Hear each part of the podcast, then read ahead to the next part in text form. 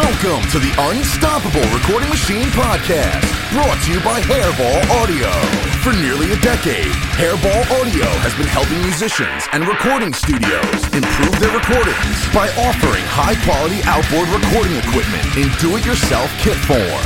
Check out the full line of compressors, mic preamplifiers, and do it yourself parts at hairballaudio.com.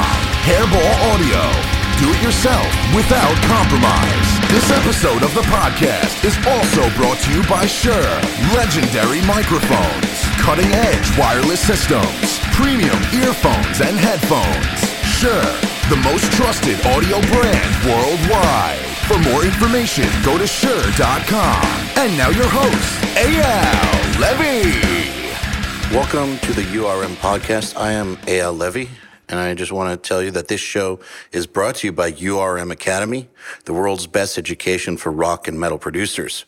Every month on Nail the Mix, we bring you one of the world's best producers to mix a song from scratch from artists like of God, Meshuggah, Periphery, A Day to Remember, Bring Me the Horizon, Opeth, many, many more.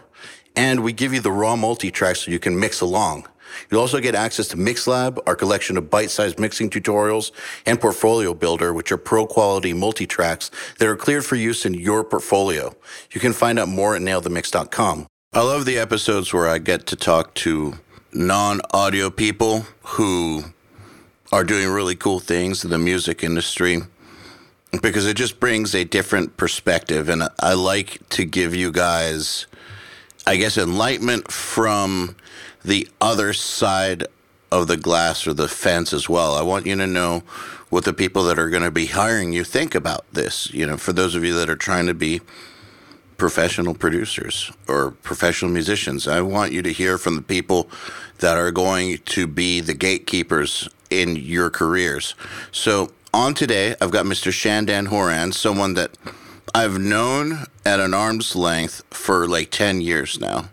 Uh, this is the first time I've gotten to really talk to him, and we've almost talked many, many times. Uh, we run in the same circles. We just keep missing each other, and this guy's impressive. He's done a lot of stuff. I mean, dating back to before he was in the music industry. He worked in corporate marketing in Chicago for Barack Obama, as well as McDonald's, and he worked at Century Media for about five years on releases for In This Moment, Arch Enemy, Suicide Silence. Then he became the president of Artery Recordings for like five years. Worked releases for Slaves, Attila. I Wrestled a Bear once. Was the president of Outer Loop Records for one year. Worked on releases for the Agony Scene and Lorna Shore.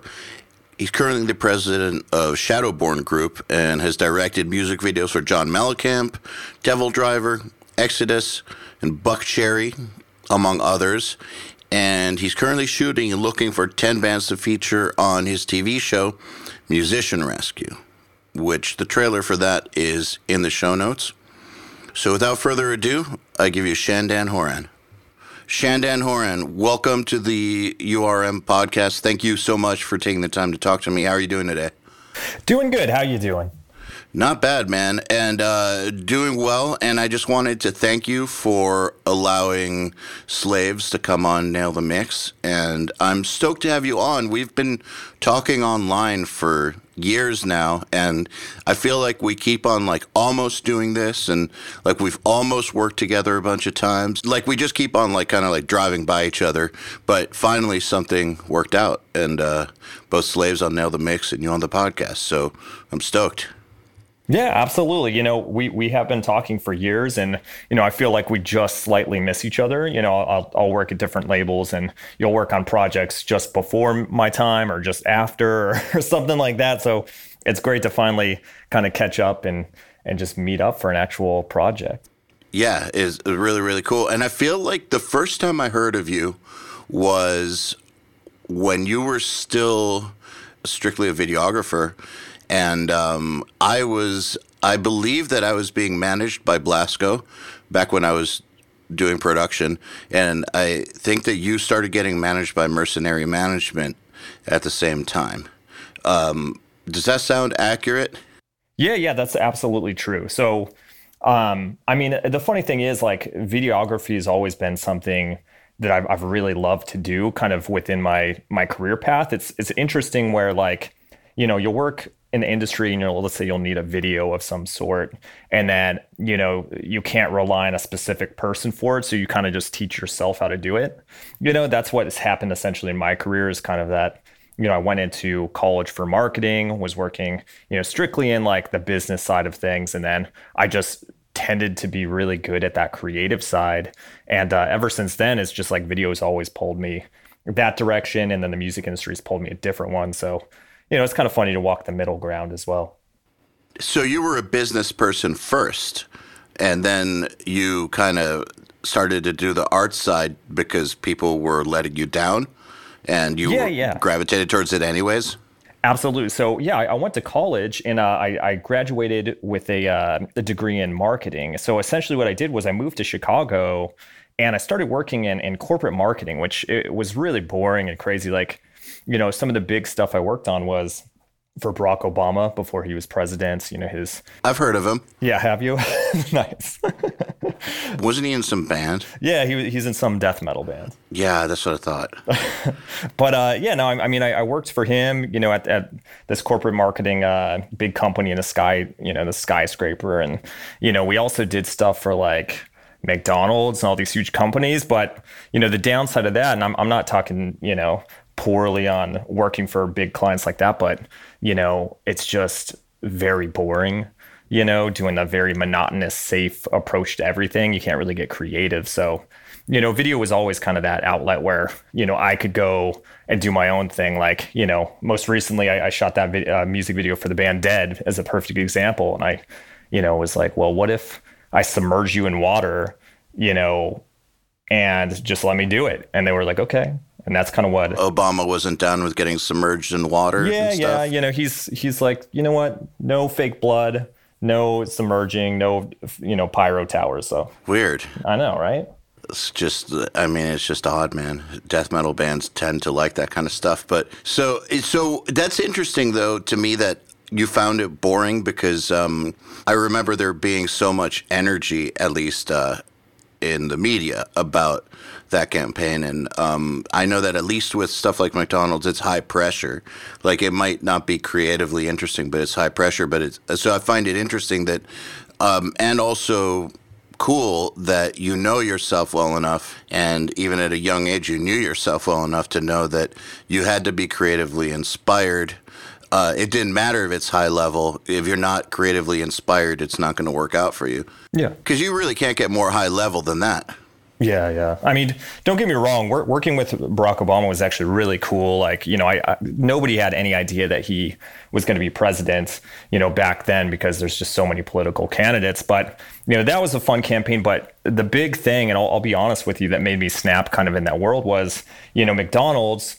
You know, perfect example is we're building this whole national wide or in, international campaign for these guys, and like you, you know, they're saying, you know, what is it? Uh, I'm loving it yeah, I think that's it. Yeah. You know? Yeah. Yeah. So essentially, what we had to do is this campaign, you know, I'd come in every day and we were working on that in like hundreds of languages. So I learned I'm loving it in like every country across the world. Thankfully, I've forgotten that at this point in time. But, you know, just doing that day in and day out, I was just creatively exhausted and knew that I, I didn't want to do that, even though it might pay better. I, I felt like, you know, music industry and doing stuff that I kind of get to you know, create was the way I wanted to go. And that's how I ended up on this crazy path I've taken. Okay, so since you've worked in the real world, I guess, and now in the music industry, I guess, have you noticed this? Like maybe it's better to just ask you if you've noticed this. There's a huge lack of professionalism in the business of music. And I think that I'm wondering if moving from like the real world into the music industry, if that frustrated you at all, or if you saw that as an opportunity since you actually knew what you were doing. Well, I mean, it, it, definitely was different than other fields. I mean, obviously, coming from corporate marketing, you know, where everything's very, you know, clean and and cut, you know, into a world where, you know, it's kind of the wild, wild west where certain, you know, let's just, you know, be straight to the point is, you know, certain people wouldn't work with other people because of a, you know, problem or an ego issue. Other people had, you know, problems, um, with certain labels. You know, it, it became almost like going from a very strict corporate setting to almost like a high school situation. And I'm not talking, you know, poorly on on music industry, you know, people that I work with, you know, daily. That's just the way it is. Yeah. Oh, absolutely. Certain bands don't mesh with other bands because one of them got drunk and stole their girlfriend. Like there's just this web of of just uh, complexities that shouldn't be on a business setting, but they actually are. So that's that's kind of the the narrow straits that we have to navigate in this industry, and I had to learn that really fast. I think that that's why they say that music is the most relationship driven industry in the world. And you know, I've heard a lot of people say every really every industry is relationship driven and i know that's true. Like in every industry you need to network and every industry you need to be friends and obviously people who have more friends will get further. That's just true of humanity. But there's something different about music where that social drama like you you need to know how to navigate it a lot more than I think in other industries. It plays a much bigger factor. People in music will oftentimes fuck themselves over financially or fuck over a project financially or business wise over those personal issues. And so it's like they'll put the personal ahead of the business. And it's important to understand that and it's important to know when that's going to happen. It's going to it's important to know how to deal with that. Oh yeah, and I mean I mean it, it would be easier you know, in a corporate world or something like that, because you can kind of navigate what your profit margins are going to look like in a quarterly basis. But in our world too, it's also, you know, let's say two people have an issue and start talking, you know, poorly about each other based on some other relationship that went south, you know, uh, this new project that they're working on, you don't really have a formula to know if that's going to be successful or not. So, you know, if it fails, you know, that's, you know, obviously neither of their faults. But if it, it's successful, then they they take the credit. So it's like uh, the the weird situation is in the music industry, we don't really know what is going to be successful or not. Some things that you know were huge success stories last year aren't, and then some new bands that you think are going to be the next you know big thing just aren't. You know that just doesn't happen. So for you know lo- looping back to what we were talking about is you know some of the people that sabotage things they don't really know what they're sabotaging. And that makes it even more complex. You know, it, it kind of changes it from either a petty fight that didn't do damage to, you know, something that costs an album all of its success, but there's no way to re- really prove that, if that makes any sense. It's impossible to prove, but let me just uh, tell you that I do believe that what you're saying about nobody knows to be totally true because that, I mean, I know that from my days in a band, and I know it from my days as a producer too. Like you work on an album that you think is the sickest thing you've ever done. Like the band is on point, the songs are great, like the team is ready, and just nobody cares. And then you work with another band that's like a glorified local band, and it sells 30,000 copies the first week. So, and it's hard, it's really hard to tell. And I can tell you just from doing Nail the Mix now for three years that you know, we'll get like some cult band that hasn't put out a record in eight years, like Karnivool from Australia, and it will do almost as well as Bring Me the Horizon did for us. Like it did fucking great. And but then you'll have like sometimes you'll have a chart topper and it'll it's not going to be crickets, but it's not going to be yeah. even close to what that cult band did. And like sometimes these obscure bands, for us at least, will just move the needle in ways that are just mind blowing, and the ones you would expect don't necessarily. And so, and I've that's what I've every different job I've had in the music industry has taught me that. And then even this one in education, which we kind of interface with the music industry, but we're doing our own thing still. That's still true. You never know. Well, it's even more complex. I mean, it's hard in this industry because there's so many variables, you know, and and and normal businesses as well, they have variables, but it's a lot more you know stable on on our our behalf too i mean like you mentioned you know you could have a cult classic band you know like a, a, death metal band from way back that consistently sells a certain amount or you know increases or decreases pretty stable. And that has a lot to do with the core fan base that they cultivated over time. I mean a lot of stuff that you see let's say you know on a, on a you know duality perspective of that is you know young a young band that's you know by the time their third album comes out their fans are now you know starting families and they don't really care about music anymore. That was a phase of their life. It, it feels like you know specific bands can uh, depend on on their fan base depending upon what that demographic is. I mean, you you and me both know those death metal, you know, uh, black metal fans are diehard regardless if they're 18 or 65. Yeah, it doesn't die. And that's actually, it's funny. When we started Nail the Mix and URM, like, we decided we were going to kind of focus on rock and metal because that's the world we come from, it's the world we know. We know how it works, and we like we know those things about it. That like there's certain types of bands that they might not be the biggest band in the world, but they will be consistent, and their fan base are diehard. Um, and it yeah. there's something there. And so at the beginning, and every once in a while, people would ask us, so when are you guys going to move into like a real genre? You guys are so good at what you do. Like, why don't you do it for like a real genre? And it's like, look, just because that genre has a lot of purchasers doesn't mean that they necessarily have a community of people who want to learn how to produce that style of music. One does not equal the other. It's not a one to one thing. Like, uh, it's just because they sell records or uh, they get streamed a lot does not mean that there's a group of kids or adults who want to learn how to produce that kind of stuff. It just doesn't mean that. It's not, there's no correlation there. Yeah.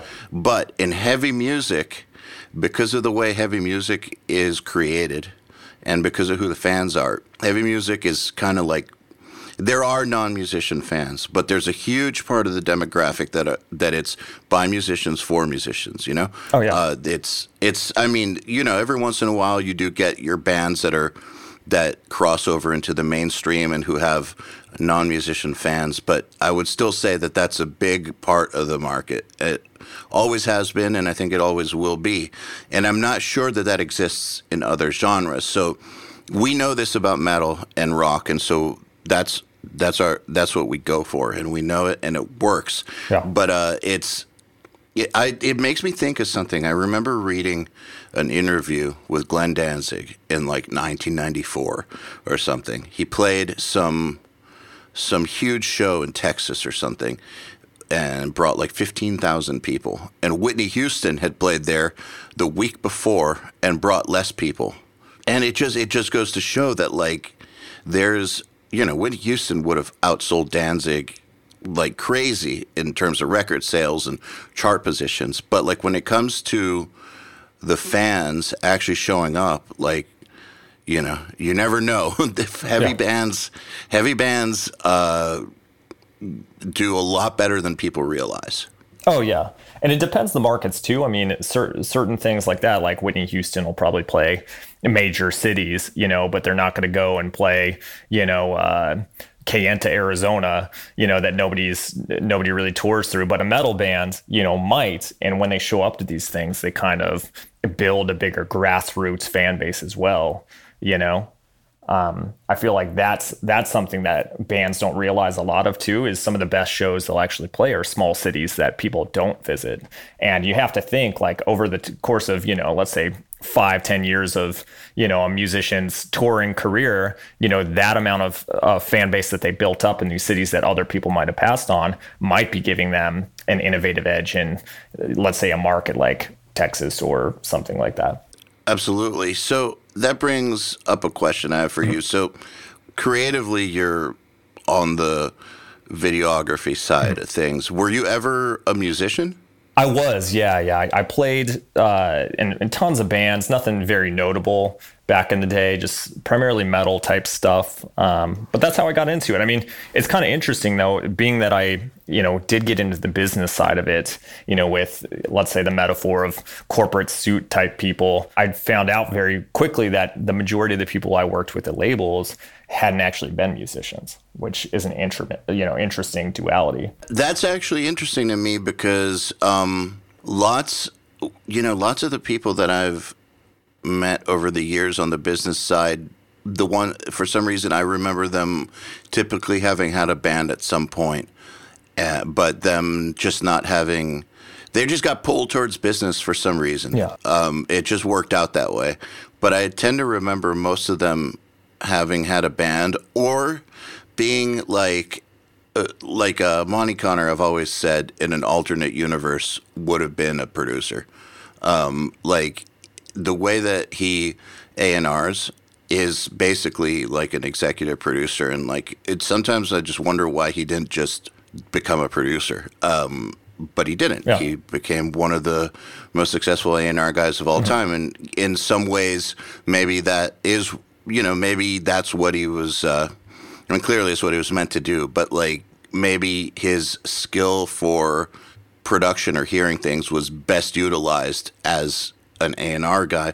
But you can tell that if he had wanted to be a producer, uh, he could have been a producer Yeah. easily. Like he has that ear. Absolutely. And I'm actually very glad that he didn't go that direction because, of all people, you know, he's uh, basically built the landscape for modern metal. Yeah, same. Yeah. So just just watching, I mean, even even still to date, you know, they I see them as you know the primary metal label, picking up artists that you know are are you know the originals that people want to hear. And I, I feel like you know Nuclear Blast especially is you know kind of created that they've perpetuated what's good about metal and Yep. brought up younger bands through this this kind of uh, machine that they they built. Well, the the thing that I think is really really cool about Monte's uh, nuclear blast, uh, I don't know if it's an imprint or what it technically is, but Monte's nuclear blast basically, I think is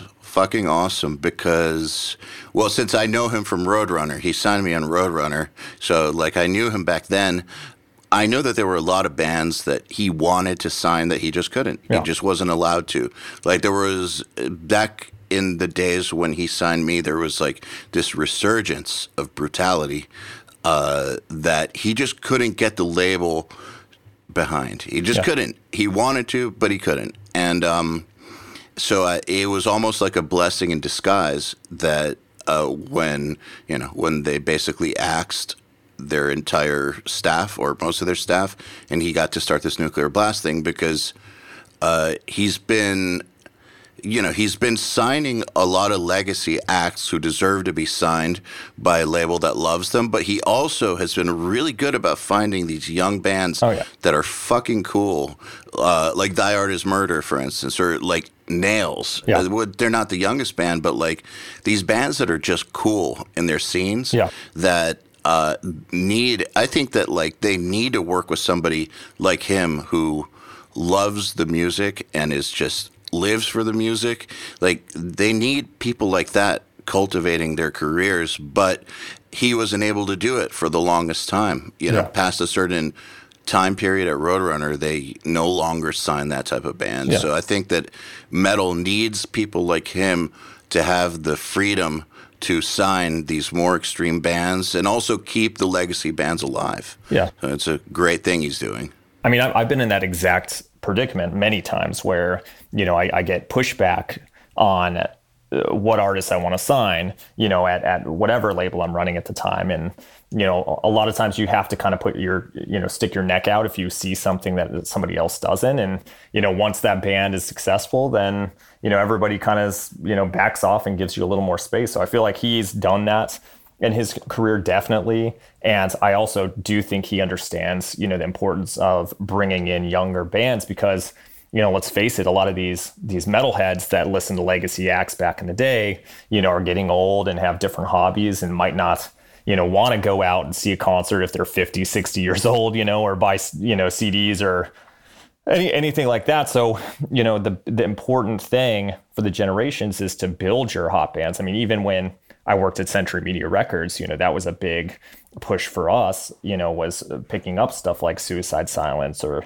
Winds of Plague, you know, to to continue mm-hmm. on a new generation of metalheads that might, through proxy, start buying some of the older catalog releases as well. And it did work, but it's just hard because developing a band from you know, step one, ground zero, costs a lot more more money and takes a lot more time. And by the end of investing all your money and time, it's not really a, a guaranteed success. It could flop like many artists do.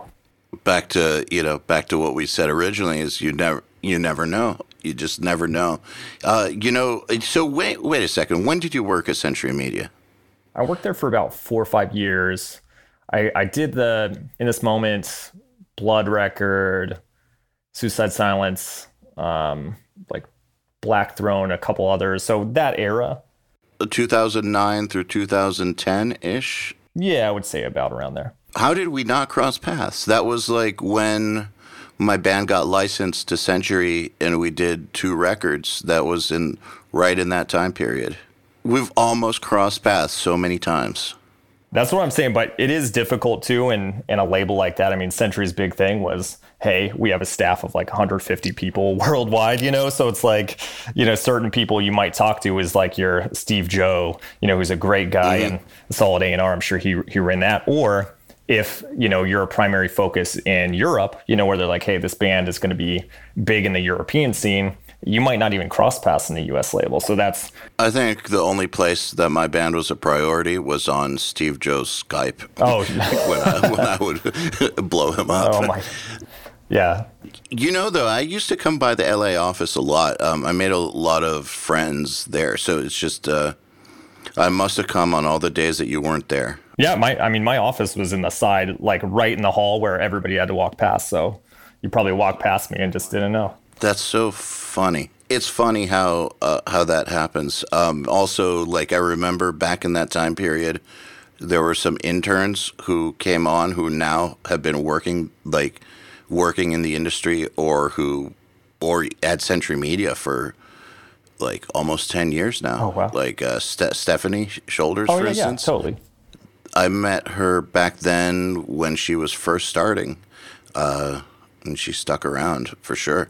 Um, it's just it's interesting. That's another thing that I think is, you know, just must be mentioned, which is that in music, just like you have no idea what's going to happen band wise, you don't know who is going to actually stick it out.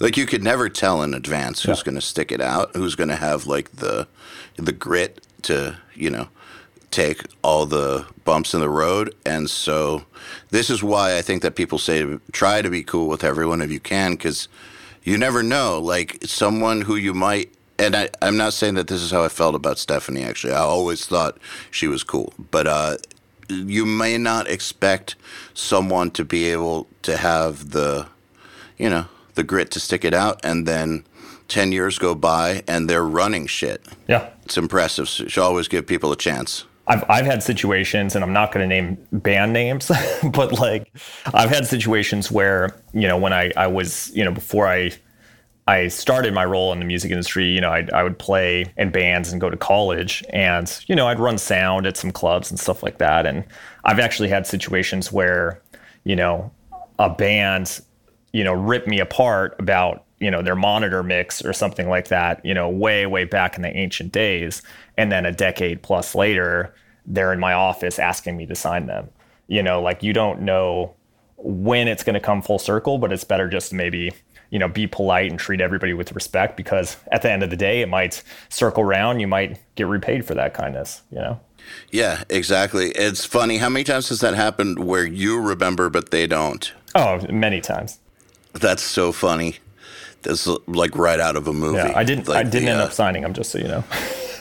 I, I'm sure you didn't. That's uh, getting treated like shit mm-hmm. sticks with people. Oh yeah, it definitely does. So, what do you think? Like, if you had to say, like, what your mission is out of this whole thing, like, because you know you you did turn your back on a career that seemed to have been working out well in the corporate world to take this massive risk, which has gone well for you. That I think it was a well calculated risk. Obviously, you've definitely proven yourself in the music industry game, but that's quite the risk to go from that to to this. So obviously, you're guided by something deeper. Um, and I, I, know you said that you have to have your creative fulfillment, mm-hmm. but there's, I feel like there's got to be something deeper. So what do you know what your what your mission is overall? Like what you when this is all done,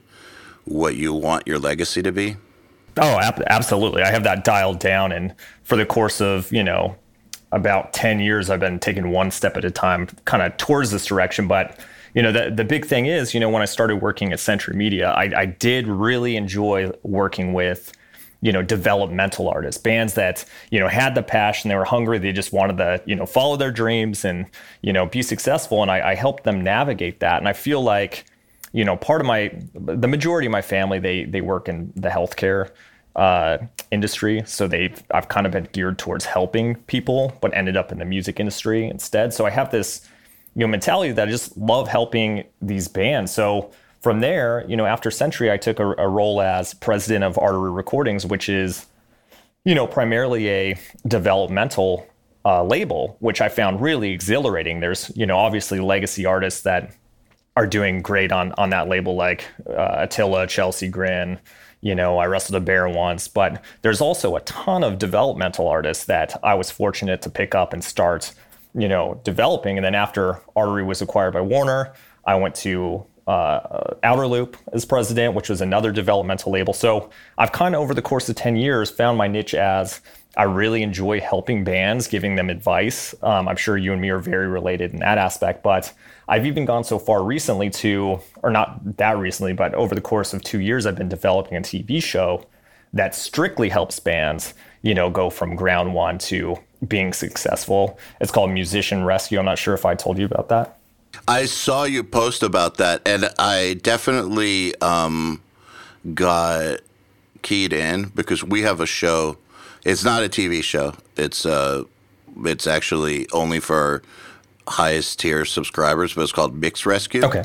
Which it's not the same thing at all. It's uh, it's uh, basically our uh, students submit a uh, a mix of their own, but like the actual session, and then the guy who does nail the mix that month uh, will open their session and kind of just like rescue it. Oh, nice. Uh, not remix it, mm but they'll like be like, "Oh, what did you do here? That's uh, here's a better way to do this." Yeah. Um. So, anyways, but I just the it, has the same initials, and so I was like, "Hmm, interesting." So I looked at I looked at what you posted about it, and I actually thought it was a very interesting idea for a show.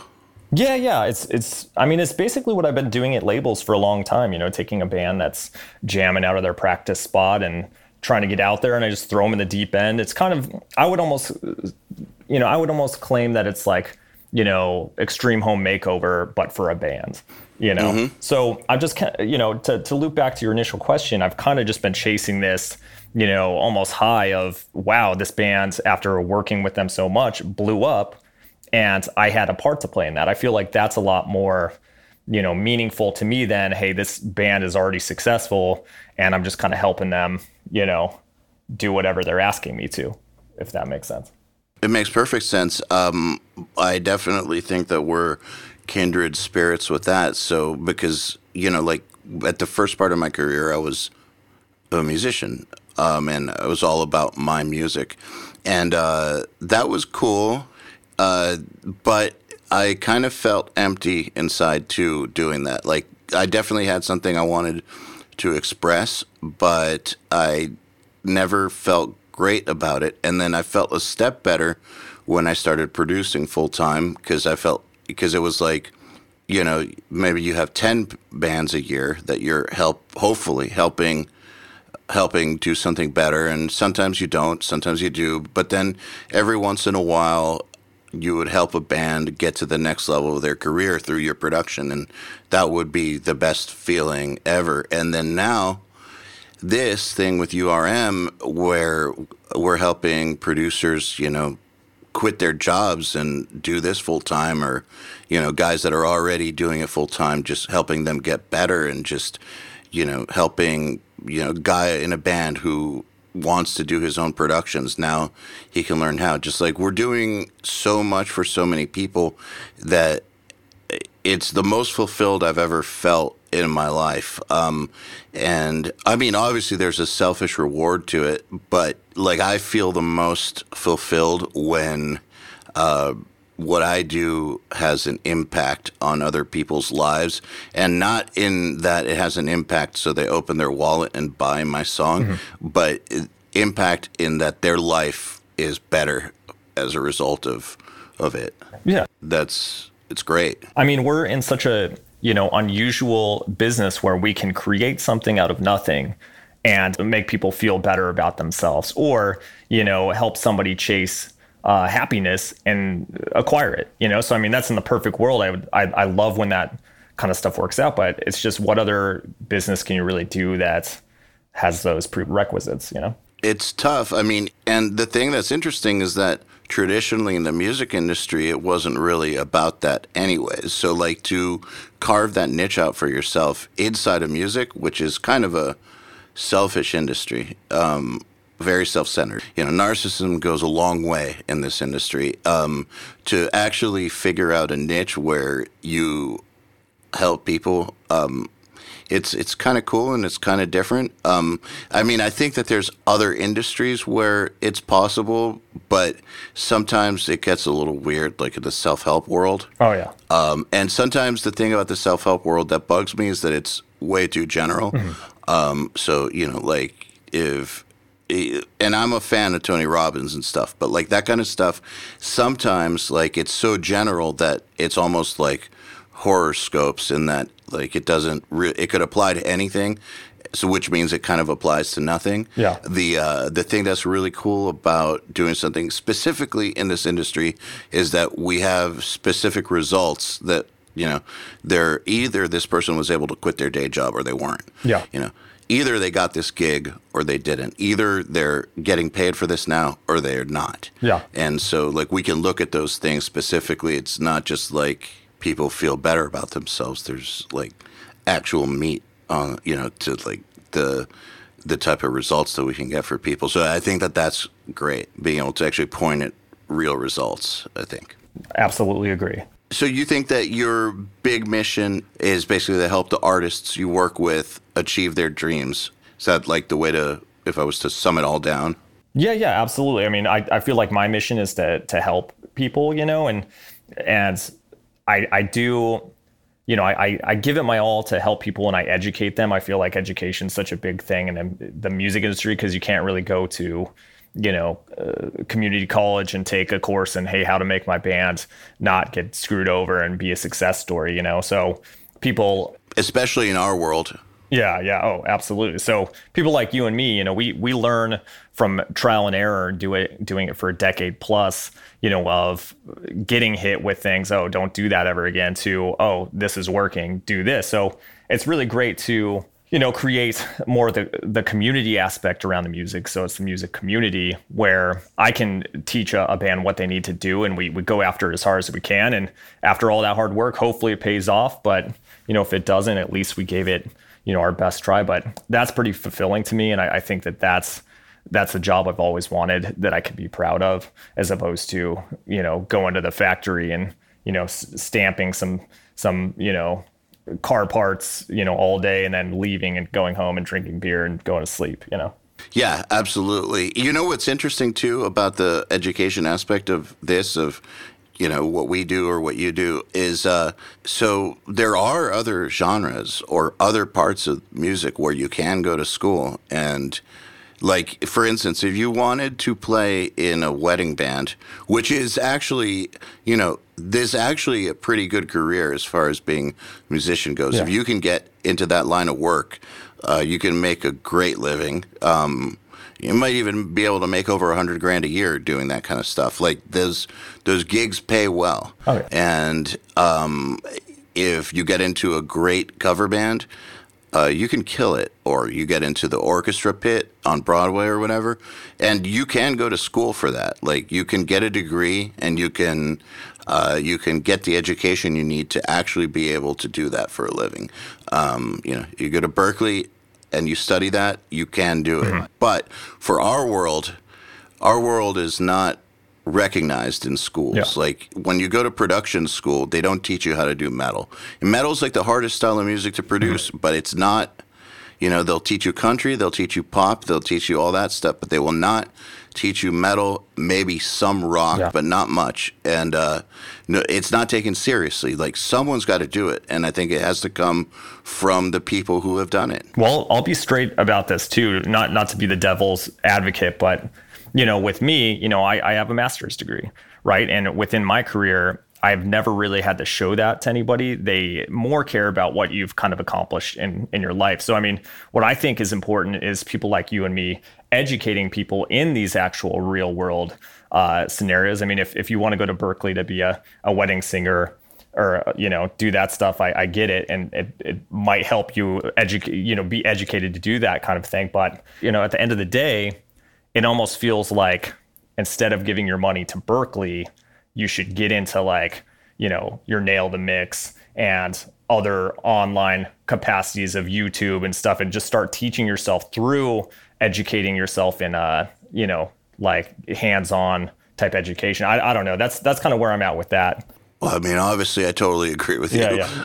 That I think that the traditional route doesn't apply to our world. It just it just really doesn't so and especially with the studio world there used to be a lot more studios. So there used to be a lot more of a pathway where if you wanted to become a producer you could intern you could you know you could move your way up through running and interning to engineer you know all that stuff. There was a pathway. And there were enough studios to where the, it was a legitimate path. But with the way that things have transformed to where there aren't that many studios anymore. Most of them are home based operations, and it's a lot more fragmented. Like there's not there's not that many places to really get that mentorship that used to be you know part of the deal. Yeah.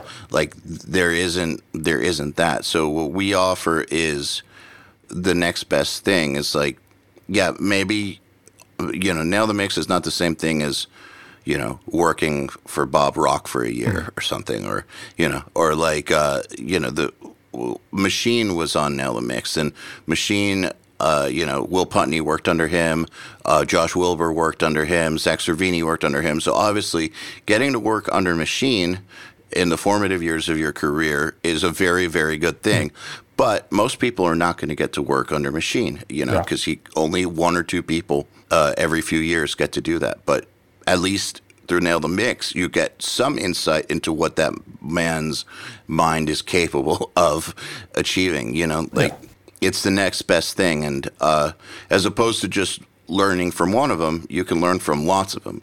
So, you know, I, I suggest people do that and, uh, and then work on their own to get better. So, yeah, I mean, talent is talent, you know, and I feel like if you know, if you, if you go to college for it and get a degree, that's not going to stamp you as a talented individual. It's your actions no. after that. I mean, maybe instead of going, you know, racking up 80K and, in student loans, you know, buy a decent recording rig and educate yourself, you know, through the tools online. I think that that's probably the smartest way to go in our industry. So, do you regret your master's degree at all?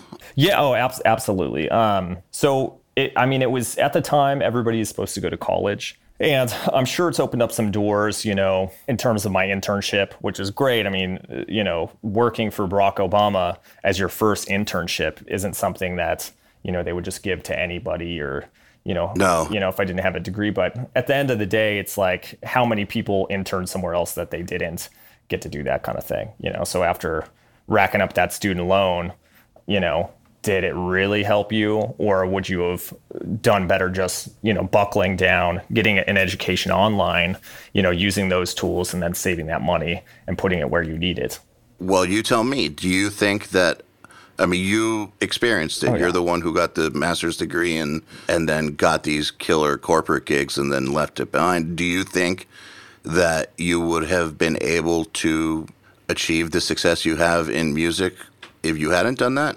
I honestly feel like I could have because okay, fair enough. You know, it's it's I, uh, ironic, but when I started working at Century Media, I didn't actually have to show them my degree. They never asked for it, right? And then ever since then, you know, I, I've never been asked for that or to to create really a formal resume in that capacity. It's just you know after looking at what I accomplished and you know kind of the stuff I did and that I was motivated in doing stuff, nobody really cared if I went to college or not. You know, it's like I I, I wonder how many you know the the biggest you know producers that that are out there. You know, especially back in the day, how many of them went to college? You know. Uh, I can tell you from doing this podcast, mm-hmm. we're like, you know, the, this is in the 200 and teens episode yeah. wise. Yours is going to be talked to lots of people. And between that and Nail the Mix and everything, talked to lots of producers. I'd say that the majority don't go to college. Yeah. I mean, you obviously you have some guys who graduated recording school and then you know like they graduated top of their class and then then got immediately got a great gig and you know they met they got the great gig through one of the professors and there are those guys yeah. but that's not the majority that's actually those are outliers and the thing is if they were good enough at in school to impress their professor to the point where the professor would have helped them out like that they probably would have gotten that good anyways yeah. Because of that talent. Um, I'm just wondering if the knowledge that you got from those gigs, like the Barack Obama gig or the McDonald's gig, if that informed, if like maybe it's not the degree itself that helped, but it, maybe your level of professionalism from working those gigs. Do you think that helped at all? Maybe. Absolutely. I, if I could trade going to college for just being in the real world and getting hands-on experience, I would definitely do that. I mean, from from my aspect, you know, yeah, I learned a lot of stuff in college, but it hasn't really helped me, you know, in the real world. I hate to say, you know, there's these lessons that aren't taught in books that are more valuable. You know, it's like as we progress in the music industry and the more bands I work with, I'm learning things consistently. I mean, here I am, 34 years old, and I'm still learning new stuff every day. I mean, you you you know, back when I, I was in school, we were talking about CDs being a big format, you know, and now CDs aren't even a, a real thing. My computer doesn't even have a CD drive. Like stuff's constantly changing. So I feel like in the real world, hands-on experiences, be it through internships or working at companies on the, the lower levels or higher levels or whatever, that's much more valuable than spending your time reading books that might be out of date already by the time that class is done. Honestly, I can tell you that me as a boss, it's not that I look down on it. Like, actually, I'm very impressed that you got him with your background, but uh, you're not trying to come get an entry level job with me. When people try to get entry level jobs with me, whether it's an editor or a new customer service rep or whoever, whatever it is, whatever the situation may be, I am more skeptical of the people who have a lot more education because what it tells me is that maybe yeah they stuck it out and that's cool, but I want I start to wonder if they were just putting off responsibility in the real world um, for you know for the security of still being in school. Like that's I start asking myself that I start wondering: Are you going to be able to deal with the pressure uh, of this because you don't have that much real world experience. You, I mean, you made it through school, but school's easy compared to the real world. Um, so. And there's there's different types of you know different types of learners as, as well. Like sorry to cut you off. That's okay. On uh, that, but you know, certain people will go to college and they'll ace all their classes because they can read something and spit it back out on paper and they get great, you know, grades. And other people have to kind of experience and they figure it out in a more fluid capacity where, you know, you'll see somebody graduate with a, you know, a, a fancy degree and such and then be thrown in the real world and not be able to articulate how to take what they learned in a book and apply it into the real world. Whereas people that might have got, you know, not the best grades, but understood the concept will go out and kill it because they understand how to put things into motion that they learn. So there's definitely two types of learners and you know, I hate I hate to dog college because it is difficult. People spend so much time and effort and money going to it. It just for me, I, I value, and maybe you'll you'll back me up on this. I value drive and talent more than a piece of paper. Hey, everybody. If you're enjoying this podcast, then you should know that it's brought to you by URM Academy. URM Academy's mission is to create the next generation of audio professionals by giving them the inspiration and information to hone their craft and build a career doing what they love. You've probably heard me talk about Nail the Mix before, and if you remember, you already know how amazing it is. At the beginning of the month, Nail the Mix members get the raw multi-tracks to a new song by artists like Lamb of God, Opeth, Meshuggah, Bring Me the Horizon, Gojira, Asking Alexandria, Machine Head, and Papa Roach, among many, many others. Then at the end of the month, the producer who mixed it comes on and does a live streaming walkthrough of exactly how they mixed the song of the album and takes your questions live on the air. You'll also get access to MixLab, our collection of dozens of bite sized mixing tutorials that cover all the basics, and Portfolio Builder, which is a library of pro quality multi tracks cleared for use in your portfolio so your career will never again be held back by the quality of your source material. And for those who really, really want to step up their game, we have another membership tier called URM Enhanced, which includes everything I already told you about and access to our massive library of fast tracks, which are deep, super detailed courses on intermediate and advanced topics like gain staging, mastering, low end, and so forth. It's over 50 hours of content. And man, let me tell you, this stuff is just insanely detailed. Enhanced members also get access to one on one office hours, sessions with us, and Mix Rescue, which is where we open up one of your mixes on a live video stream, fix it up, and talk you through exactly what we're doing at every step. If any of that sounds interesting to you, if you're ready to level up your mixing skills and your audio career, head over to urm.academy slash enhanced to find out more. Thousand percent, thousand percent. And um, like even when I was producing full time and uh, the recording schools would try to get me interns, like because they have people who work in those departments. That's their entire job is to Yeah. Get these kids internships.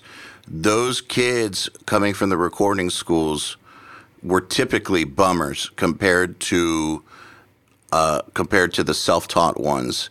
Um, the self-taught ones tended to all to be the ones who got the gigs. The ones who came in with that recording school education tended to be a lot tougher to deal with. And I know, not just me, I know lots of producers who have been on this podcast who prefer somebody who might have less skills but have higher drive and a better personality and more talent because then they can they'll teach you know they'll teach them they're happy to teach them the skills part but it's that it's that other stuff that makes the bigger difference. And i can tell you also uh, our guy who does our camera work for nail the mix his name's nick pilata um, he also shoots our courses now. He's a 22 year old kid. Uh, we met him when he was 19, and he was Andrew Wade's intern. Uh, he knew nothing about cameras, or very little about camera work when we took him on. And we decided that based on his personality and his talent and who he was and the work ethic, that if we just invested in him, uh, that he would become the perfect, you know, technical operator for for what we do. And Yeah. a year and a half later, it's proven to be a phenomenal investment. Like he's great at shooting these videos. Um, it's not like we're shooting like you know some James Cameron movie or something. You know, we're shooting educational content. He's more he like he knows exactly how to do everything we need, and he's he's come along perfectly. And like I said, he didn't know shit about it Yeah. Uh, at the beginning. Like you invest in the person, not in the skills. Exactly. And I think that based on based on that, like I don't give a fuck what kind of degree someone has or not. I'm looking at Yeah. who the person is, and I think that that is true pretty much across the music industry. People care about who you are, not your degree. Yeah. hundred percent. I agree with that. Nick's the perfect example of of that. Like you can have zero skills in something, but if you prove yourself, eh, you know, as a person to the people who cut the checks, you'll get a shot um, people will give you the opportunity to learn. Yeah. It's awesome. I, I love that, by the way. I love that it's that way. I think that that's one of the coolest things, actually, about the music industry is that you can walk into a situation with without the skills and if you have the right stuff as a human you you'll probably get the opportunity yeah but if if i ever end up in a hospital or have to get surgery oh, well, that's yeah. a different well, story yeah. please have that piece of paper ready I, well yeah absolutely absolutely did you ever see that uh zach galifianakis uh, between two ferns where he uh he uh he said that he was in a program called Doctors Without Diplomas. You know, like oh yeah, yeah. I thought that was hilarious. Oh, but yeah, I mean, obviously, if you you know you want your pilot on the plane mm-hmm. to uh, have completed all the technical education required yeah. for that. But uh, you know, we're we're dealing with art. We're not dealing with uh, saving people's lives. So yeah, or are we? well, you know, um, not directly, like you know, mm-hmm. doing a triple bypass, but I do you think that in some ways art does save lives for sure. Uh, at least that's what people say. I mean, it's like Uber and Lyft drivers. How many people have they saved? You can't really prove it, you know? It's like how many drug drivers were taken off the street. Like how many people, you know, were saved through music or lyrics and ended up not doing something they, you know, regretted. The amount of times that uh, you know members of bands get told that their music saved somebody. Like mm-hmm. I, I when people say that i'm going to take them i'm going to believe that what they're saying is true. I don't think that people will just say your music saved my life uh, just to say it. Like yeah. why why would they? Um so all right switching gears a little i'm wondering you as a as a boss who mm-hmm. uh does cut checks. You know, you work with lots of bands who have to go to the studio. So you've worked with lots of producers who, you know, and you're counting on these producers to, you know, to handle whatever, you know, whatever the band throws at them and give you something that you can then sell. What is it that you're looking for in a producer? And what is it that lets you feel confident to take a chance on a new one? Yeah, that's that's a great question. Um, so for me on the the mechan- you know, the more mechanical business side of things, like what I'm always looking for, and these are the two big things for me, is you know, obviously stability. Hardly anybody knows how digital setups for album releases work, you know, how in, you know, intense they are in terms of making pitches for Spotify or having meetings over at SiriusXM or, you know, all of this stuff that has to play into you know a, a simple single release you know even just a standalone. There's so much stuff. So one big thing for me with a producer is just to have some stability and deliver on deadlines. There's something really hard from the label side uh, to deal with which is a producer that kind of says hey mix is coming this friday. You're going to have it for for the mastering plant the whole nine and then you know two and a half three weeks go by because they squeezed another another you know uh, project in or something like that and then before you know it all the pitches on the label side are kind of null and void because you have to shift it to two months later because of something like that so for me when i start working with a producer that's on the po- you know on the ball uh, delivers what they say they're going to deliver. That's something that I really enjoy working with, as, as well as you know on the the musical side. For me, you know, one of the biggest parts of uh, you know a song's success or an album is just really heavy hitting, good hooks, you know, or choruses. So what I, I like to do is work with engineers that do know how to get the most out of you know a uh, a vocalist and have them deliver something that'll that'll be not just memorable but also impact people to continue listening to that single. So would you say that like having some songwriting ability is that kind of what you mean that mm-hmm. they can help fill in the fill in the weaknesses and you know like yeah. with hooks and really whatever's needed but mm. would you say that that translates as good songwriting ability?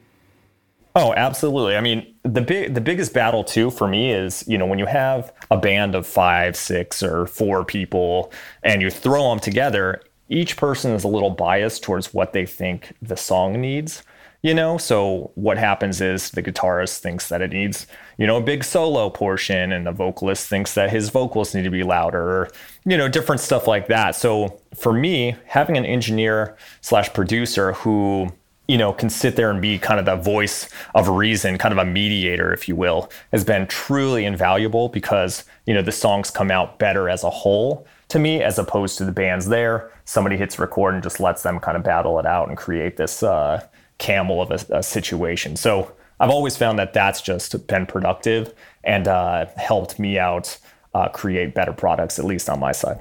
And how do you know? Like, I guess when you're first entering into a relationship with a producer, do you have any like methods for finding out if you think that this person's going to be this way? Or like, what makes you feel confident in advance about going with someone you've never hired before?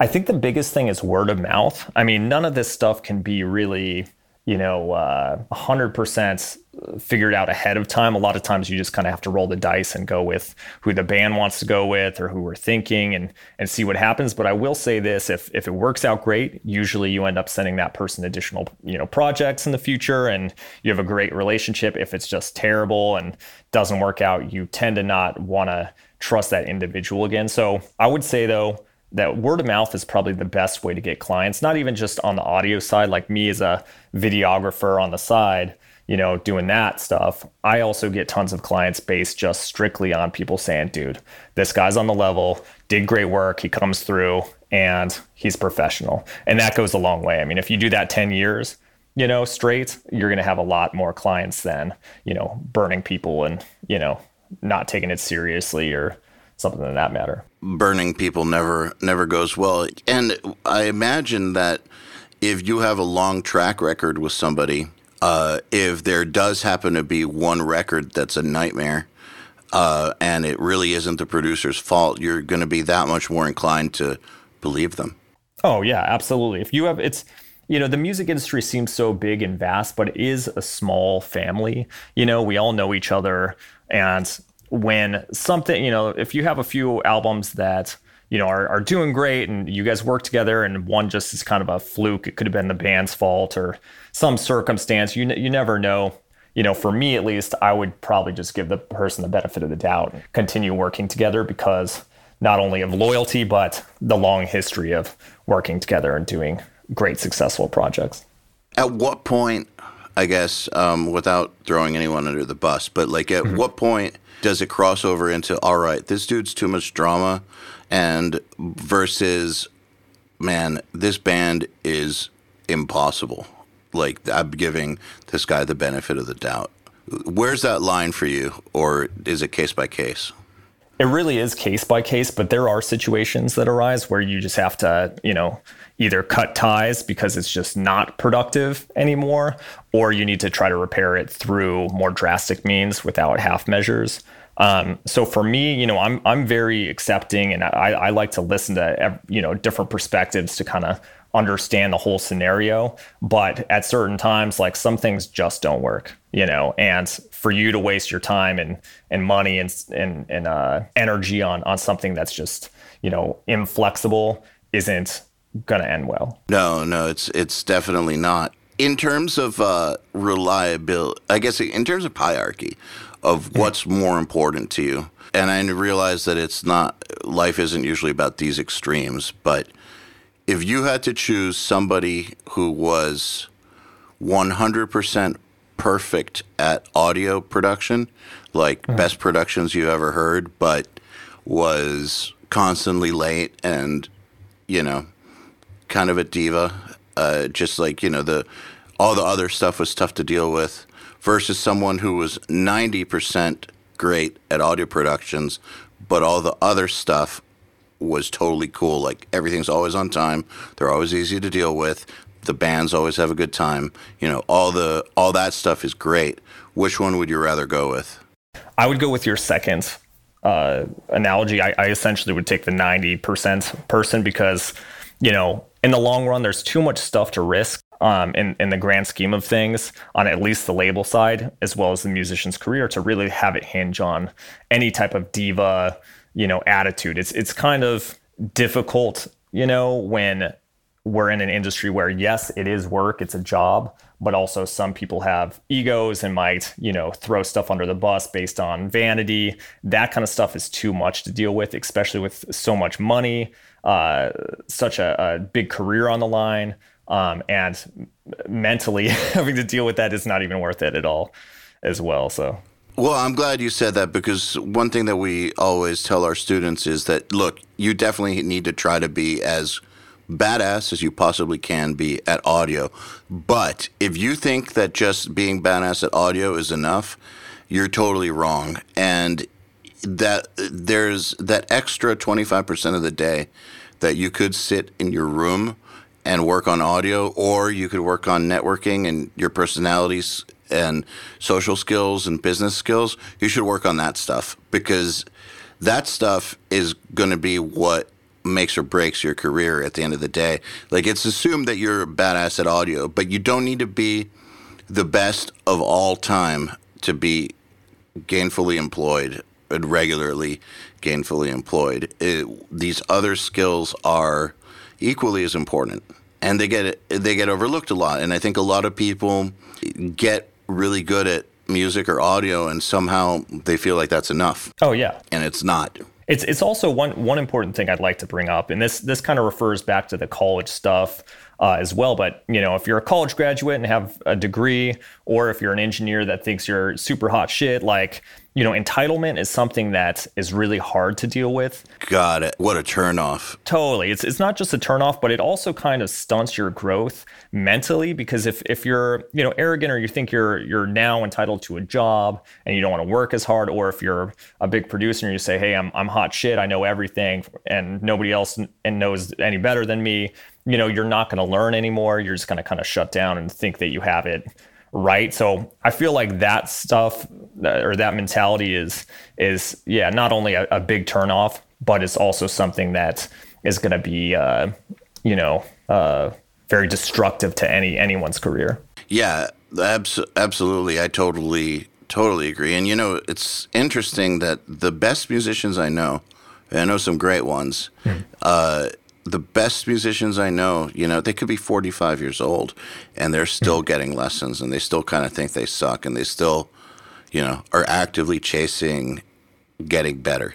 Yeah. Like they never think they know everything. It's usually usually that I think I know everything attitude comes from people that aren't that great. Yeah. funny funny enough how that works. Um, we've got some questions here from our listeners that I want to want to ask you. Um, okay. I've got some good ones. Um, I have some more stuff I want to talk about, but kind of like some of the stuff's topical. So I figure may as well just ask it while we're kind of on this topic. So this one we already kind of covered, but I'm just wondering, you know, if there's any if there's any more to this. But Isaiah Prather, who by the way is one of our youngest students, he's 17, but he's okay. already going to college while he's in high school, and he's making a living off of recording and mixing already. So well, that's great. Yeah, and I believe he's also wins a track or something. So kind of kind of doing great. But uh, he's wondering, hey Shan, I'm wondering about what labels look for in engineers and what the best ways to get those jobs are. Thanks. And so I I'm gonna just butt in though before you answer that mm-hmm. and say that he's asking from the perspective of someone who does not have any name whatsoever in the industry. Yeah. He's a young kid who like has a dream of getting into the industry. So there is going to be no word of mouth about him. Like Mike Mowery's not going to tell you, "Yeah, I worked with him. He's cool." Like mm. it's uh, you know, he's nowhere right now. So from that perspective, like from someone in his position, what, what would you say labels are looking for in engineers. How should he go about getting those jobs? Interesting enough, you know, everyone starts from that aspect. So I wouldn't be freaked out about it. I would take this this opportunity to almost, you know, uh, continue on like this is your internship where what i would do is honestly i would start recording smaller bands and then you know next thing you know is you do great work you know even if you don't like the band or they're small you still give it your all and it, it makes a great record what's going to inevitably happen is a label's going to try out you know, an engineer like that for something smaller that's less risk. I mean, obviously, you know, I'm not going to say, hey, I got this band Metallica. Do you want to do their record? I've never heard your stuff or work together. So, you know, it's just too much of a risk. So, from a label standpoint, you know, if it's a newer band or something, you know, a little less risky, they're going to give you that opportunity. You know, I've done it a million times where I try out new engineers and producers where I'm like, okay, this band, you know, wants to work with this guy or he's talking to us and it's not too expensive and it, his stuff sounds good so far. Let's try it out. And then from there, you know, that's where your relationship starts to, you know, blossom where next thing you know, they're like, hey, we have a moderate band, a, a bit bigger. You did such a great job on that album. You know, that last album for the smaller band, it was it sounded great. You were very professional. Let's try you out with this this group. So you just kind of have to do that. I mean, it's not going to happen overnight, but a label will give you a chance inevitably as long as you keep doing really great work, trying hard, and then you know also you do want to kind of network and get yourself out there and kind of be educated on what bands are getting signed or who's looking to do new records because you never know. I mean, it's it's really just you need one foot in the door and then if you have the talent and you work hard, it really just goes from there. I mean, I, I, went when I started doing videos for the first time. I think I directed, you know, my own band's video, and the budget was like five hundred dollars.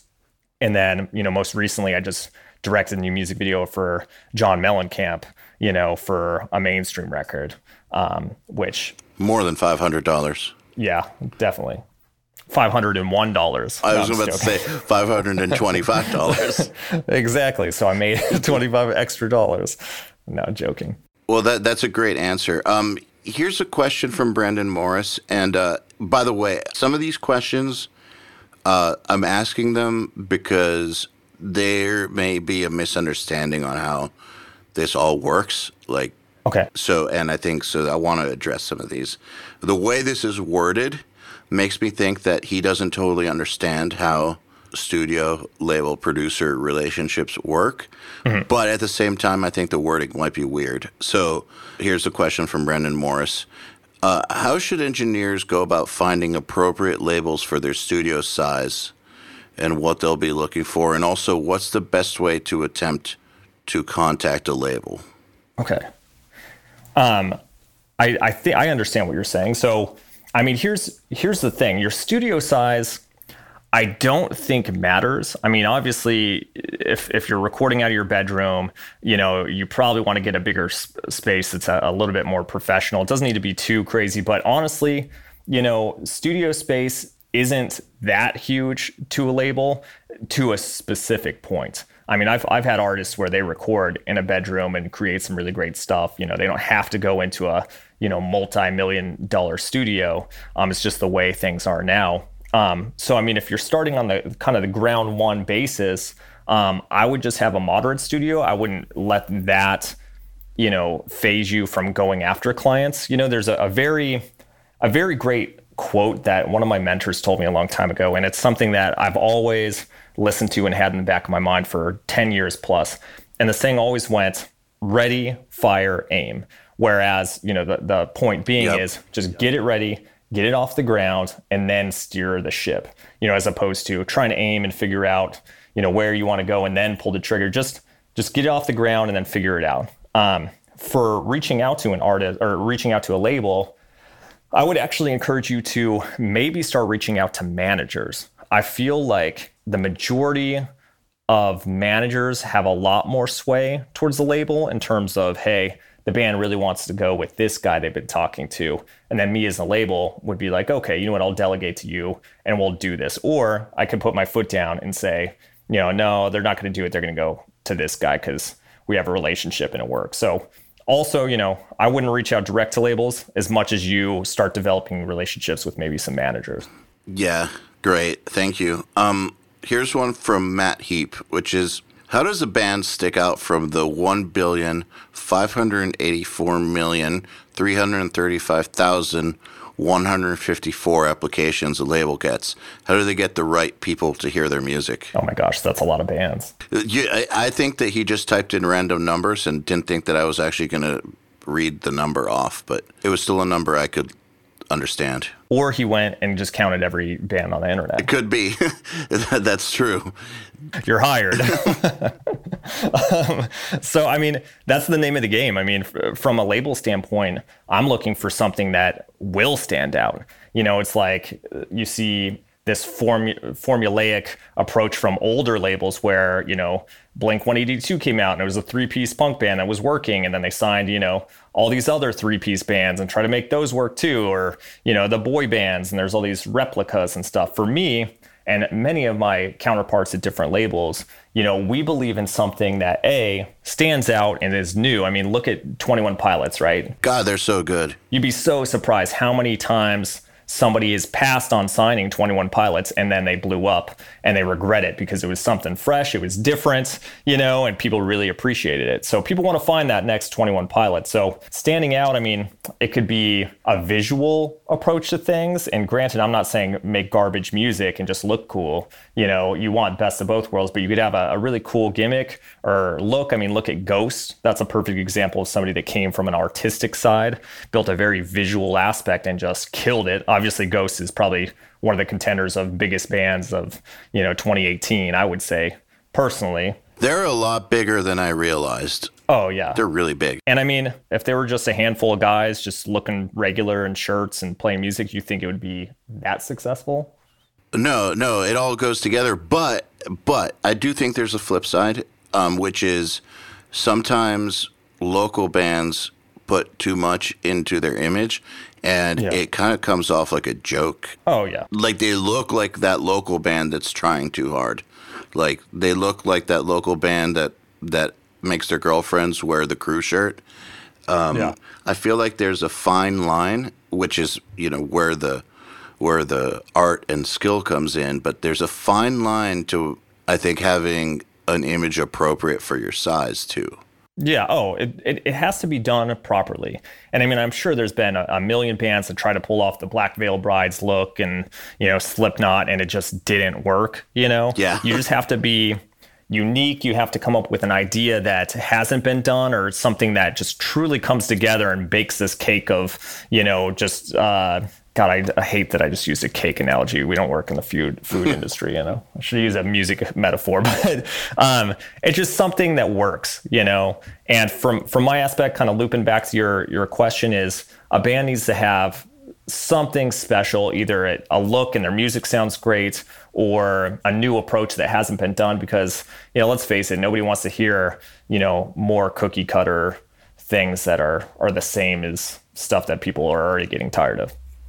No, uh, I know. I, I definitely don't want to. So you know that the local band who they're they have read lots of music industry books, mm-hmm. and so they, you know, they go to an expensive studio.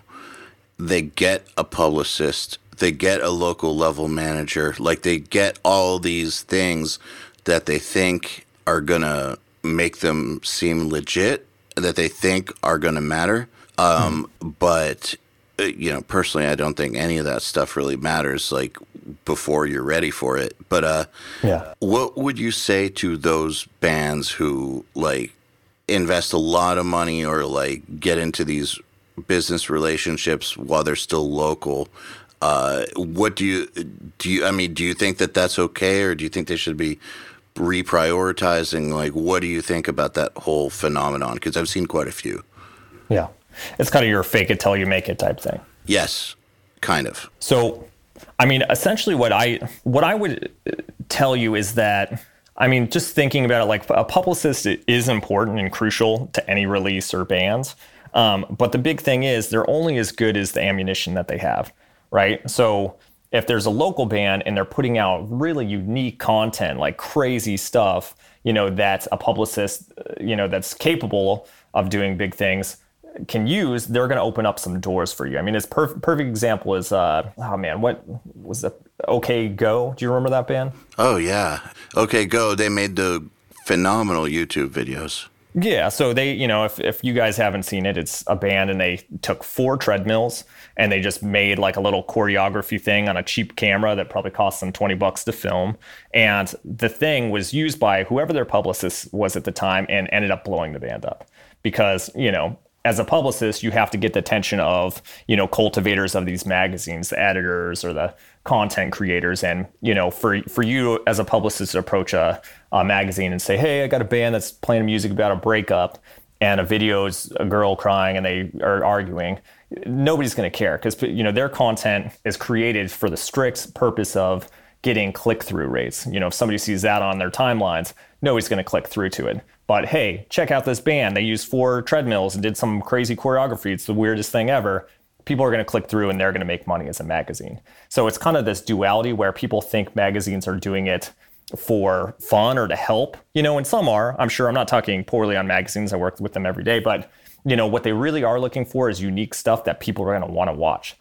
So you as a band, you know, if you do have a publicist you know make sure you have something to give them to make the money worth it you know if, if you're sending them a video or two to find a premiere on something it's you know that they might land or not it's not worth it but looping back no i want to hear i want to hear more about this because i feel very strongly about this like my because yeah. like you know we're like we're talking about earlier like we want to help people we want to help yeah. people that's what we do and so when i see bands fucking up like this and spending yeah. thousands and all that it it like it hurts me. So oh, I, would like I, to have my knowledgeable friends come on and lay the truth down. Yeah, I make sure when I have a publicist, it's needed. You know, I, I wouldn't spend money on publicists for months and months and months without having the content or the the the power or ammunition for them to utilize. Because at that point, you're just throwing money away. But I would like to uh, bring up an example that I had created back in uh, when was it? like I want to say three years ago, I invented a band called Pugtopsy. Have you? Do you remember that? no, but it's great.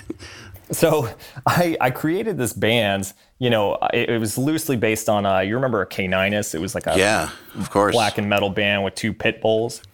All time classic. Yeah, I had this idea of doing that with a pug right? And I, I know somebody has done that again recently, so you know maybe that was their idea as well, or they ripped me off. Who cares? Doesn't matter. But you um, owe Shan Dan. You owe me mechanical. Yeah. but I had this idea for April Fool's Day. I wanted to create a fake band that was metal and it was fronted by a pug, like the dog. And I did it, and I was hyping up this April 1st release date, you know, in an attempt to uh, draw up momentum and make people think, oh, who is it? Is it Metallica or you know Black Dahlia Murder? You know, people were speculating. April 1st, I drop a, a, brutal metal music video with the pug, and it's just so stupid. But I have a publicist do a blast about it. It ends up getting picked up by TMZ. It gets picked up by at least a dozen radio stations. It's on Revolver, it's on Alternative Press. It just gets picked up by all of these publications because it was such a unique creative spin on something that if they posted it, people would click through and go to their magazines and check out the story. But long story short, you know, I used my publicist and the momentum of this angle to raise, uh, I believe it was $8,000 off of uh, one shirt on Merch Now, and we donated all of that to a uh, animal charity. That's awesome. It was actually for a great cause, but you know that just underlines kind of exactly the ammo you need. It needs to be something to kick in that door because we may think our music and our standard music video is good enough, but it's just maybe you need to get a little bit more thrifty and creative about how you want to present yourself in a visual aspect. Well, the publicist is not going to create your story for you. And True. by expecting them to, it's asking them to do something that's not really part of the job description. Yeah. First of all, I think that it's kind of it's ignorant and it's also very selfish and just out of touch with reality to think that another human being is going to be able to invent your story for you. Yeah. Like that's it. That's not how life works. Like only you can invent your own story, and uh, then you bring in other people to help publicize it for you. Hmm. But if you don't come in with the like, you know, you use the word ammunition. I think that's a perfect word um, for it. Like if you don't come in with that, uh, you're asking this person who doesn't know you, or maybe they know you a little, but this person who is not you, uh, who is not part of your artistic creation, who's you know they have a very specific job of of pitching stories to media outlets. You're asking this person whose job is to pitch stories to then create your story. It doesn't mm-hmm. it doesn't make any sense. How can they? That's yeah. not they're not part of your uh, you know, they're not part of your like artistic collective or like whatever it is, like your project. Like they're it's not their story. Uh, yeah. They, you know, if your story's good, they can help you get the story coverage. But expecting them to create it, that goes back to that entitlement you talked mm-hmm. about earlier, which I think that that's kind of an entitled thing to to. It's just it's just clueless expecting that. It's kind of yeah. like when people who don't understand how a manager works. Um, mm-hmm. And when they expect the wrong things out of a manager, for instance, it's what it feels like to me. So, like, I think another example of of where local bands go real wrong with this is by working, trying to find management way too early. Yeah, because the, basically the only managers that will work with you that early um, are not the kind of managers who can really do anything for your career and a manager uh, i mean managers do get opportunities for bands but the band has to give the manager ammunition yeah. to use your word. They have to give the the manager ammunition to work with. Like the manager's not going to create that for you.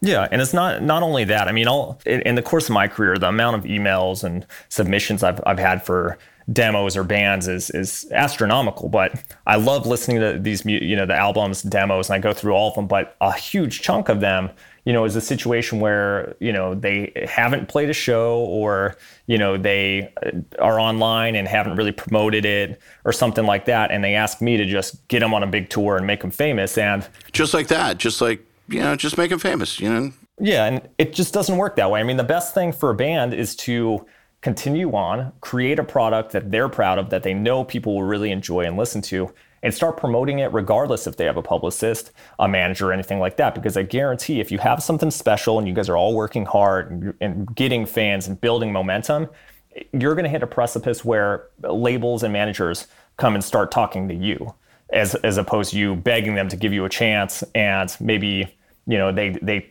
take advantage of you because they know you're desperate or something like that it's just a position where too many bands are expecting instant success without working for it. And then the other half of them are actually working super hard and starting to see the momentum. And I, I guarantee if that's the approach you take, where you're just like, let's buckle down, work hard, and start to get fans, you know, um, that's going to be much more productive for your career in the long run. I totally, totally agree with you on that. And, uh, you know, I guess it comes down to booking agents too. Uh, lots of times these bands will try to get a booking agent. And it's like look that's not just because you got a booking agent and you're a local band does not mean that you're going to get cool tours. And uh, it, they're the only kinds of real tours that are going to come your way uh, from that is going to be stuff that you don't want to do.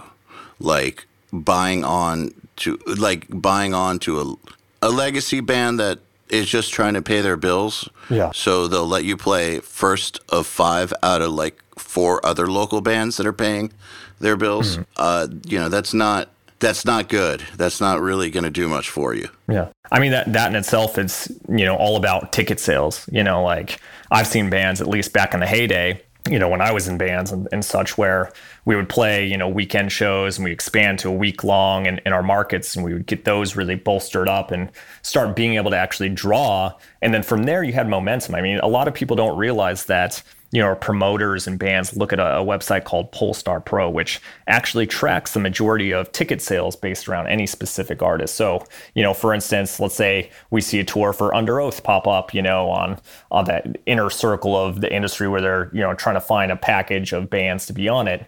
If you don't pull a specific amount of tickets, you know, you're most likely not going to be considered for that kind of tour. So, building from the ground up and actually having a, a, a tangible fan base that you can utilize to, to propel yourself into uh, tours with people that have the same kind of fan base um, is going to be a lot more successful than you trying to hemorrhage money. I mean, it's been done, you know, working at a label for, or, you know, handful of labels for the course of a decade. I've seen a lot of money spent on towards just to get somebody without any draw in. So you can do it that way, but I mean, in the, in the long run, it's just not going to be as successful as building something and having a tangible fan base to rely on. I'm sure that every once in a while, uh, you know, you could spend a bunch of money to get somebody with no draw some opportunities, and out of all the times that you do that, one out of X amount, you know, one in 10 or one in seven, I don't know what the number is, but one out of all those times that you do that, it will work out and yeah. some momentum will build. But I'm sure, because I've seen it too, that most of the times that that's done, it fails. Oh, yeah. Because there's a reason for why that band doesn't have a pull is because they're not ready for those opportunities yet. They haven't graduated to that point. There's they're not ready. So putting buying them into that situation isn't going to suddenly make them ready. It's not going to yeah. make them a good enough band. You know, every once in a while there's a band that's awesome who just for some reason hasn't been recognized yet. But I don't think that's usually the case. I think usually the yeah. case is the bands are not ready for the opportunities. And yeah. so the market hasn't responded.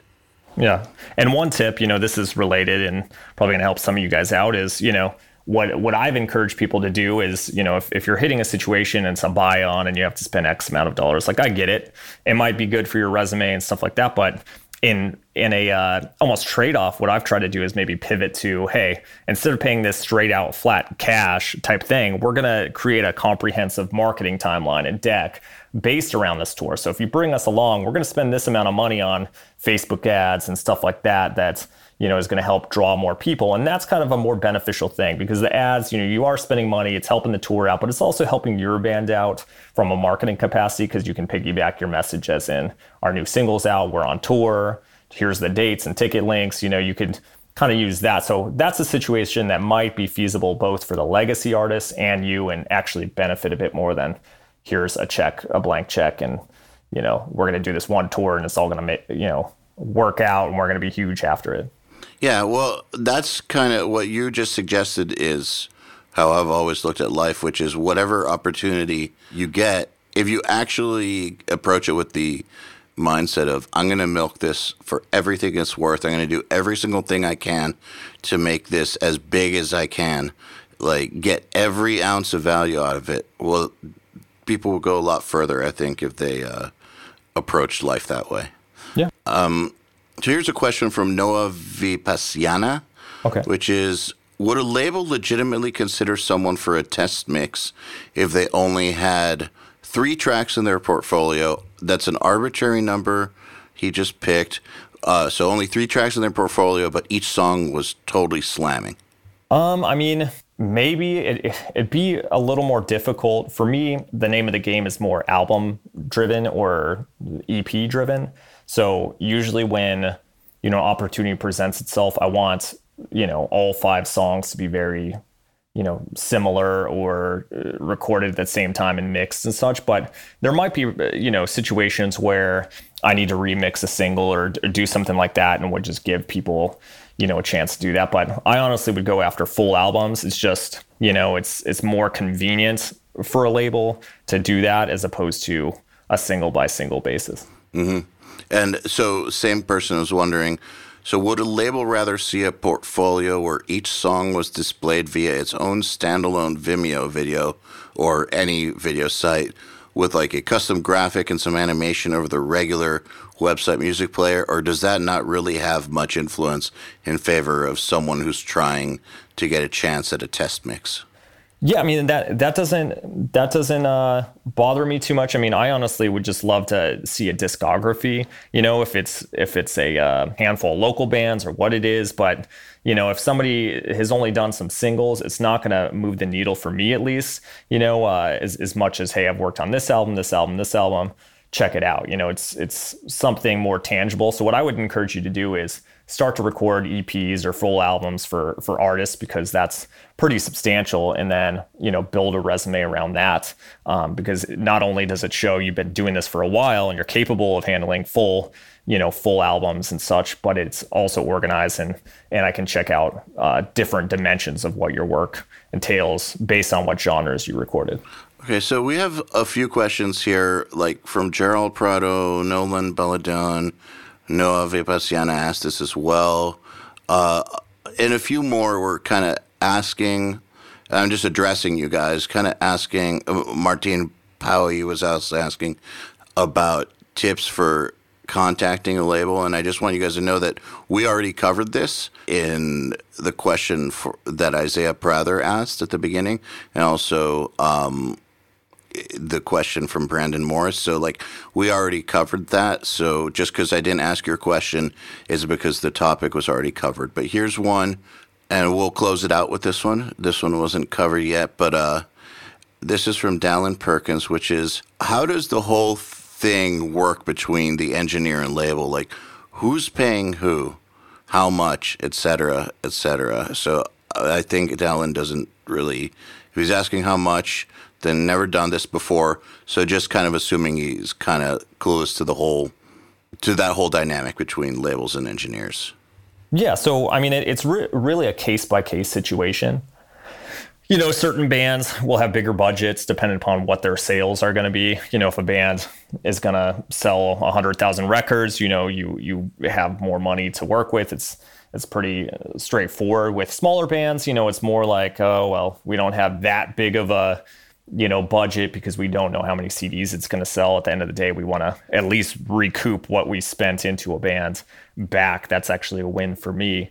Um, but it really just depends what your i guess uh, status is as an engineer. I mean if you're starting out you might have to do some gigs for a lot cheaper. I mean it's always at least the majority of people i work with engineer wise it's kind of a, a track you know a, a cost per track type thing where you know let's say it's like a smaller engineer trying to you know get their hands dirty a little bit. It could be oh let's do $500 a track you know test it out. Or you know you could get up upwards of you know if, if you're really big engineer you could really just you know negotiate whatever rate you want as well as what's called points. So in terms of your overall cost of an actual like to record a single could be let's just i'm just spitballing two grand per single and then you could negotiate five points so 5% of what the album makes you know and royalties. So there's different ways you can go about doing it but it is just very wild wild west in terms of negotiation. It really comes out to